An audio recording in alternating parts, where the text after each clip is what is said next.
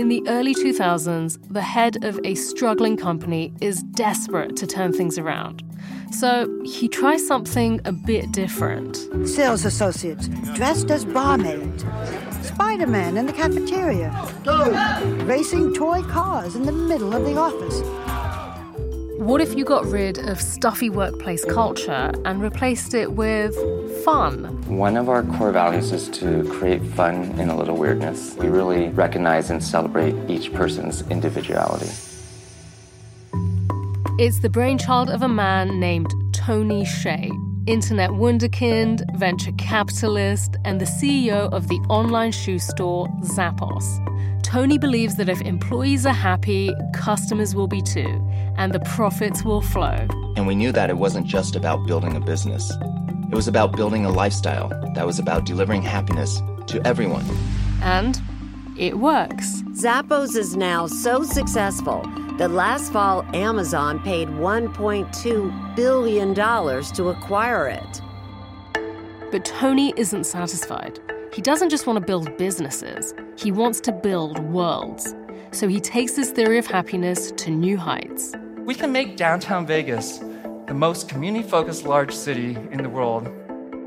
Behold the Downtown Project. This weird hybrid between a corporation and community and city that's never really been done before.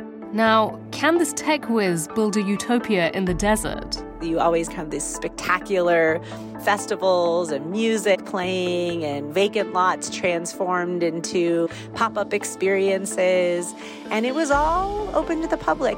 It was intoxicating to be a part of. It felt like we were at the center of the world. Or will Tony's dream clash with reality? There was a weird amount of fear for a place that was supposed to be unicorns and sunshine. This is a story about the power of a vision. This is my dream, and I'm living it here. People would always be asking, how is it they're so successful and why are they so happy? And its perils. I don't know if I can stay here if that's what they're asking me to do. 911, what's the location of your emergency? 500 Pequot Avenue.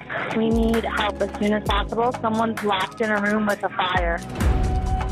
It's also a story about all of us, how the ideals of the tech world have changed how we think about ourselves and our world. We can create a sense of purpose for everyone by building community. And there's no turning back. So, what now?